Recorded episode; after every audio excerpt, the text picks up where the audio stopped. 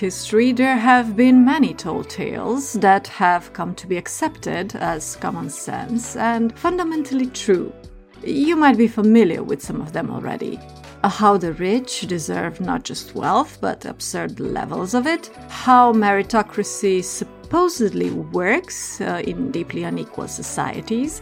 Or how the invisible hand of the free market is basically God, since it's the answer that shuts down any plea or proposal to improve society somewhat. But today, my darlings, I'd like to suggest something a bit more unique for your refined palate. A case of Eastern European brain rot, if you will.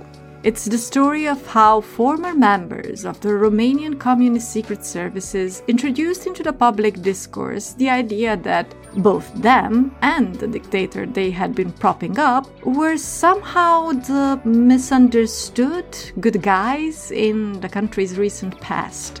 Uh, call it a sort of snapification of history, sprinkled with a heady mix of QAnon like spices. An attempt to excuse a lifetime of abusive behavior by pointing to supposedly noble sacrifice or sentiments through conspiracy laden world building and a reliance on the supernatural. Now, this is going to be a somewhat convoluted story, but bear with me because I think, I think it will be worth it.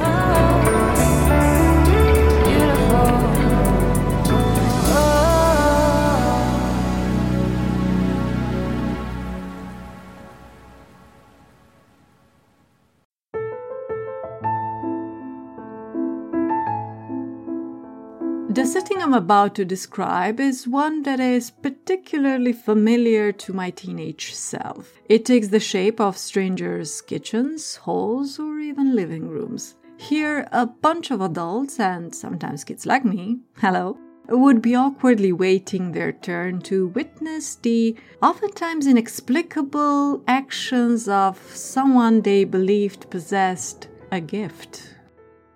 Uh, the 90s and early 2000s were the era of the traveling gurus in Romania.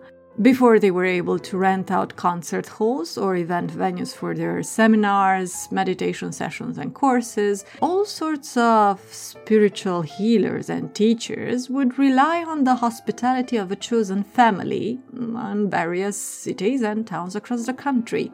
Marketing was done through word of mouth almost exclusively, and people would queue up for said services in the hosting family's flat.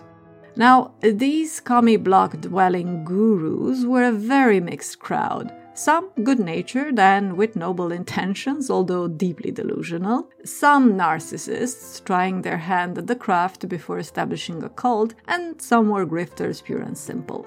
However, there was this other very distinct group. Former members of the dreaded Securitate, the Romanian secret services during the communist regime. As I followed my parents on their spiritual searches or fumblings, I couldn't help but notice that every other Tom, Dick, and Harry that advertised some special link to higher heavenly powers used to work for these fuckers. And to add insult to injury, they weren't even trying to hide it. In fact, it was kind of a selling point. I found it rather puzzling, and thinking about it now, quite infuriating because my parents and just about all adults who've lived through the tail end of Ceausescu's regime talked about the Secret Service as the most effective and feared form of control during those years. So, why were they so cool with entrusting them with their health or even intimate details now? Before the 1989 revolution, people generally assumed that Securitatea agents or informers could be anywhere, and the randomness of their interrogations or straight up intimidation, a randomness both in terms of their subjects and of the nature of the infractions they were going after, added to their not to be messed with reputation. So the question I asked myself was when and how these people managed to launder their public image in such a way, and who was behind it. Because by the time my parents were visiting traveling gurus in strangers' flats, the image of the patriotic and stoic Securitate agent working behind the scenes to help out his fellow countrymen against the machinations of the global elites was already a popular trope among members of older generations. And on top of that, there was all this palaver about astral planes and psychotronic attacks and aliens. Like, bruh, what was everyone smoking?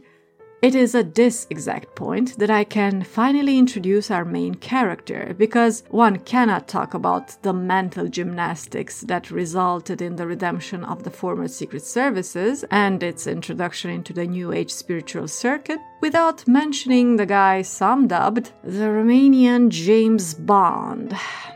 Although it'd probably be more accurate to call him the Ian Fleming of Romania, because despite his attempts to craft an image of his younger self as a mysterious action man, he was mostly a pencil pusher who liked to smell his own farts. You know, kind of like that other guy further east.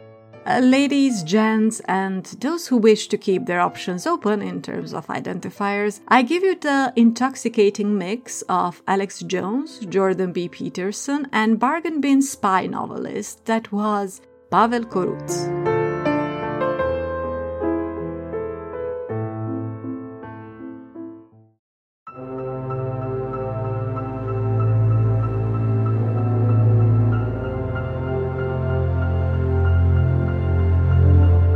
As you might have figured by now, growing up in Romania in the 90s was rather interesting. Uh, the Iron Curtain and the communist regimes behind it were done and dusted. More importantly, however, the usual bit where adults would teach us clueless urchins how the world was supposed to work and what the rules were was on hold for a hot second. It was one of those rare moments when one gets to be a toddler discovering the world at the same time with one's parents. And all that head scratching and shoulder shrugging made a lot of people look for answers in strange places. Some, like my mom, turned to what had helped them cope with life up until then books. Over the years, a taste for novels turned into interest for books on the topic of spirituality and self help. As the weirdness of post revolutionary Romania rolled on, our library at home started filling up with the works of a certain Pavel Coruț. My mom would habitually bring up that name at the dinner table and when chatting with friends, and after a few years, she bought me a self help book tailored to a teenage audience by the man himself. But who was this guy, and how did he end up as one of the best selling authors in the country in the early 90s? By his own accounts, he was a simple boy who dreamt of sailing the high seas one day. Uh, which he managed to do by 1971 when he enrolled in the Navy. A few years down the line, he was recruited as part of a counter espionage division of the Secret Services, and this experience is what gave him the street cred later on as an ex spy writer who would let his readers in on some secrets by sprinkling his books with QAnon like clues. But before that could happen, some serious shit had to go down. A face să dispară de pe pământul patriei dictatura și tirania și despotismul. nu?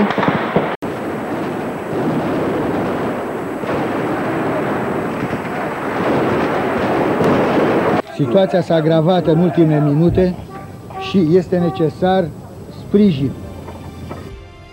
In December 1989, action man and agent extraordinaire Pavel Coruț was not roaming the streets, either participating in or trying to suppress the revolution. In fact, in an interview he gave several years later, he admitted that he had spent the entire decade preceding the regime change growing increasingly despondent, isolating himself from the world around him and absorbed in his studies of parapsychology so much so that his superiors began worrying for his mental state. Now, whether that was true or just a way for Coruț to swat away any questions about his involvement in the bloody events of the revolution remains unclear. What we do know is that whatever team he was part of was not on the winning side. Well, they weren't losers either, so don't worry, but their rivals had arguably won more. It's a bit messy, but I'll try to explain. Think of the Eastern Bloc as less of a solid block and more like a Swiss cheese, with each hole pulling away in its own direction, as the communist countries went through two distinct stages. The first one, between 1944 and 1965, was influenced by internationalism, although in many ways it was a continuation of regional politics under a different guise, with Russia, now as the Soviet Union, as the meddling big brother, installing and propping up communist regimes in its sphere of influence. Now, the second stage, which lasted until 1989, began as national political elites that had hitherto received their cues from Moscow wanted to do communism their own damn way, or even do less of it, or not at all, thank you very much. This development came to be known as nationalist communism, and I don't need to tell you this, but adding nationalism into any already unstable mix is not exactly going to calm things down. The way this ties into our story is that even before Ceausescu came to power, the Romanian Communist Party leaders were keen to do a John Lennon and shake off the USSR. I guess in this context, nationalism would be Yoko? Anyway, apparatchiks that had been trained in Moscow or were of foreign descent were treated with increasing suspicion and eventually removed from agencies or roles considered to be high risk or vital for the stability of the regime. The Romanian Communist Party was training and promoting people with undivided loyalties. It was RCP or bust, baby. People like Coruț were the result of a wider effort by the local political elite to rewrite reality, history, and even the nation's self perception according to a simple and also familiar principle Romania über alles, or Dacia first. For those of you wondering, it's not this Dacia, but rather this. And the people who inhabited roughly the territory we now know as Romania back in ancient times. Now, what other group of people that we know of really enjoys mythology and a make believe version of their history? Hmm, hold this idea of mythology for a minute, we'll get back to it. Anywho, what you need to take away from all this is that there were diplomatic bust ups, not just between the Soviet Union and its satellite states, but also factional wars within various agencies and organizations in Romania. And what some argued, including Coruț, was that in 1989, as the Ceausescus were executed, the Kremlin backed gang had won, as Ion Iliescu, a man molded in Moscow, became the first uh, non elected president of a new democratic Romania. It was weird, don't ask. What happened next, again according to former Secret Service agents, was that the Securitate was demonized. the very instrument of repression that the regime had used to clamp down on dissent had had its otherwise pristine image ruined by being accused of shooting its own citizens during the events of December 1989. And it was exactly this kind of indignity that Agent Coruț stepped in to rectify, as he rebranded himself as a journalist and wrote under a pen name which also used for a character in one of his spy novels, further blurring the line between conspiracy and fiction. Throughout the early 90s, Coruț was a contributor at a number of newspapers, among them Națiunea, an ultra-nationalist rag that was financed by Iosif Constantin Dragan, a Romanian emigre living in Italy and well known for his neo-fascist views. But his stint in journalism was short lived when he discovered he was much more effective in winning over hearts and minds through his books. He started off with fiction, publishing his first novel, The Broken Quintet, in 1992. Churning out content at a frightening pace, he developed a sort of CCU, Coruț's Cinematic Universe, through which, under the guise of it's just fiction, you guys, wink wink, nudge nudge, he slowly introduced a series of poisonous ideas into the public discourse.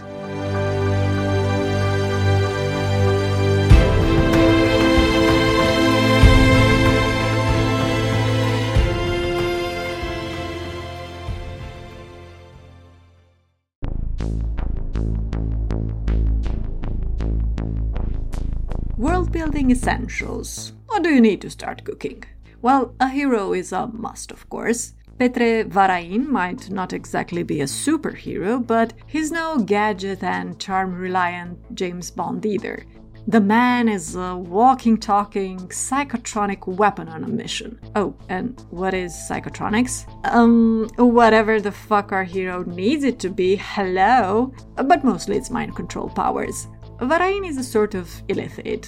In fact, what Coruț and his former colleagues turned traveling gurus sold to their audience was the idea that they were all endowed with such powers. Although, unlike our boy Petre, who got his powers from the Dacian gods themselves, these guys just made vague references to secret military training and meditation. It's been documented that the KGB had been monitoring various underground occult or spiritual movements within the USSR as early as the 1960s, and eventually even tried to weaponize so called psychic powers. Apparently, some of the Soviet top brass really believed these things were legit, and to this day, some still think that psychotronic battles are waged simultaneously with diplomatic negotiations and play an important role in their outcome. Yeah, clearly, despite the growing tensions between the Romanian and Soviet secret services, they both had members who enthusiastically embraced this sort of mumbo jumbo. In his books, Coruț also argued that the entire Romanian nation was descended from what I can only describe as a polycule of Hyperborean, sea people, and Geto nations. Again, this idea was also picked up and disseminated by comic block gurus. Varain is part of the Octagon, a super secret spy network bent on avenging the dismantled Securitate and protecting Romania from the shadows and it's quite the sausage party, complete with a MacGyver esque tech wizard, a skirt chasing alcoholic, and an old commander to keep the boys in check. Naturally, no fictional universe would be complete without a good villain, and it is in the choice of his villains, which he refers to under a collective term of bubuli, where Coruț starts to blend his fiction with a conspiratorial interpretation of historical events, because bubuli includes both the prime suspects of any conspiracy theory, the Jews, as well as influential people from the USSR slash Russia and Hungary? I mean, we all hate our neighbors, but that's a bit harsh.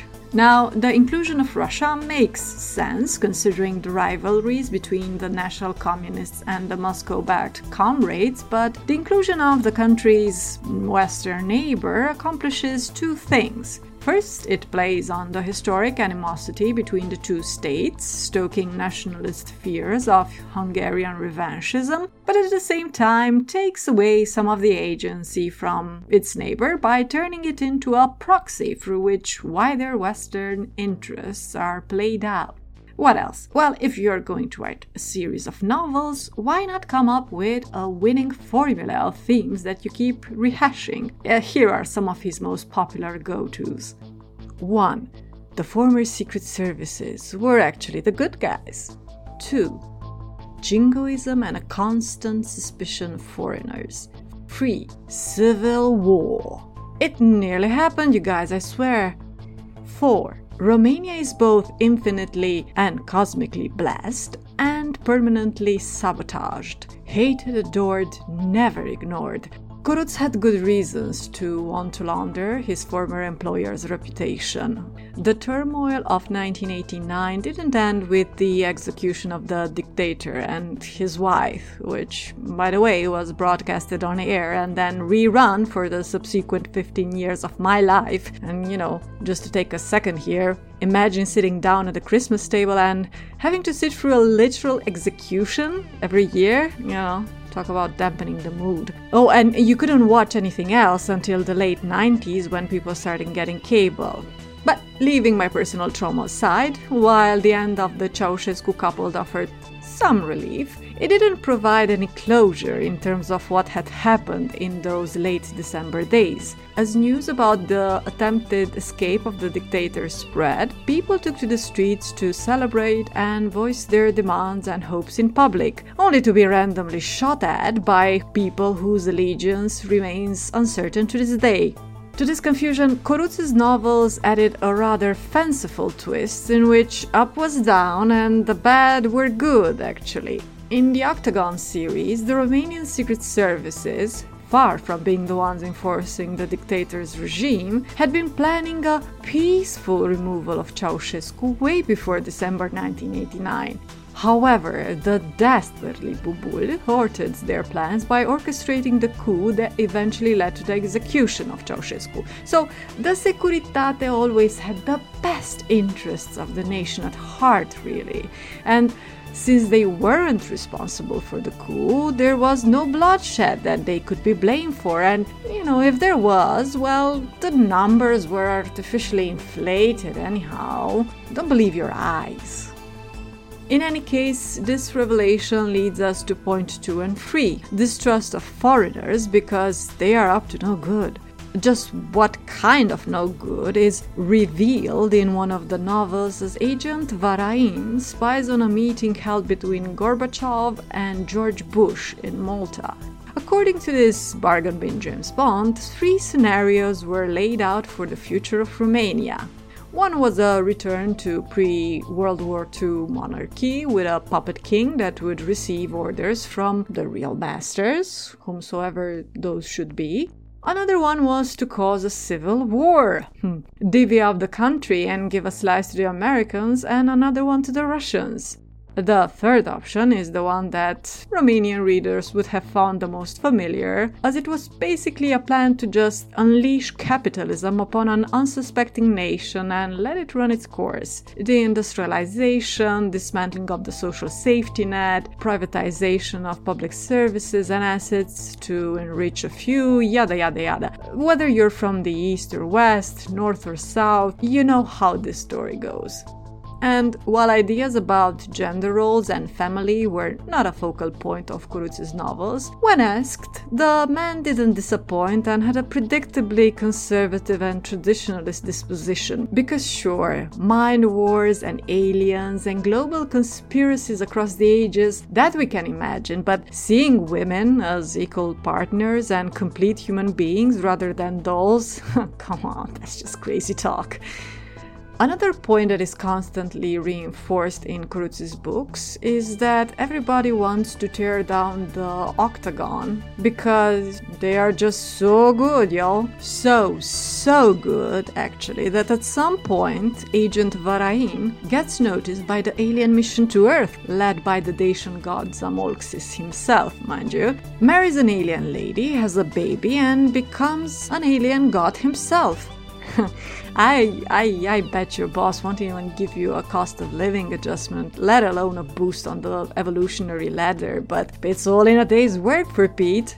Finally, over the years, Coruț developed quite a hard on for the mythical Dacians. And I say mythical because while the historical Dacians were, you know, decent ancestors to have, I guess, all things considered, they were neither the chosen people nor the cradle of civilization. They were not the descendants of giants or the love children of aliens and unicorns or whatever. And really, that's fine. More people should feel feel comfortable about not being special. Few people actually are. And you know what? Those guys who think they're special, fuck those guys.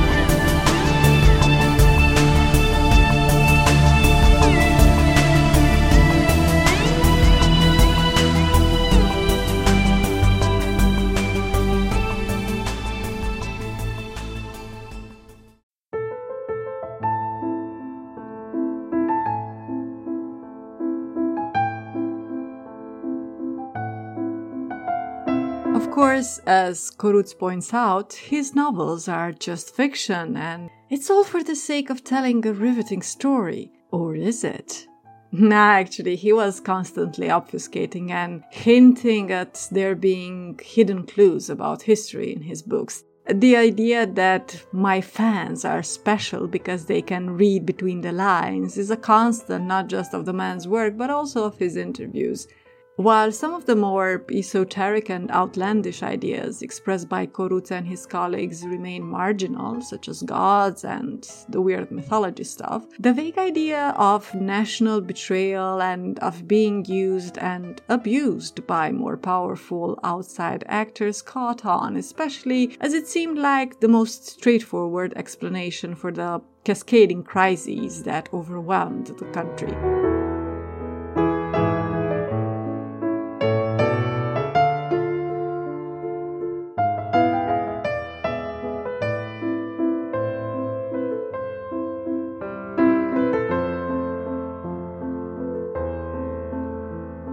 Died in 2021, even though he had told his readers and his friends that he would will himself into living until the age of 120. Funny how that didn't work out. Although he did complain he had been mercilessly attacked by psychotronic warriors prior to him kicking the bucket. Unfortunately, his influence has outlived him. The doubt he had initially sowed in the minds of his countrymen about their recent past and the outside world slowly turned inwards, leading to a deep distrust of institutions and fellow humans. In the decades following the revolution, many others followed in the footsteps of Pavel Coruț. We had channels dedicated to conspiracy theories a la InfoWars. We had political parties formed around groups sharing conspiratorial ideas and inevitably, we've seen mainstream media channels and personalities trying to co opt some of these ideas and audiences for their own benefit. Oh, and uh, we had a sex cult as well at some point. Over time, Romanians have grown increasingly suspicious not only of politicians but also other figures of authority, such as doctors or scientists. As the healthcare system struggled following years of underfunding and a host of other shady practices we've talked about before, public health basics such as vaccination or going for regular checkups were neglected. Of course, weirdos who think that flailing their arms around your body is some sort of healing ritual have stepped in to fill that gap. And while they do the shamanic Macarena dance, uh, these guys also give you their in the know opinion on foreign politics, history, and even linguistics. Because there's a world of truths out there that they don't want you to know about. So who are you going to listen to? Some boring idiot who spend their life specializing in their field, or the guy who claims he can zap you with his brain waves, but has instead chosen to use his power for good and is fighting a psychotronic battle with aliens as we speak?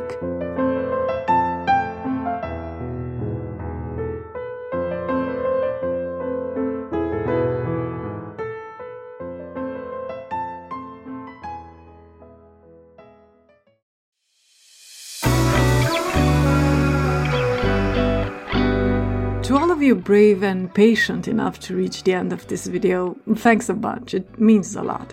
If you wish to encourage or critique such productions in the future, go wild and leave a comment, like, and subscribe if you haven't already. Check out the video description for links to my sources and any other platforms on which I am barely active.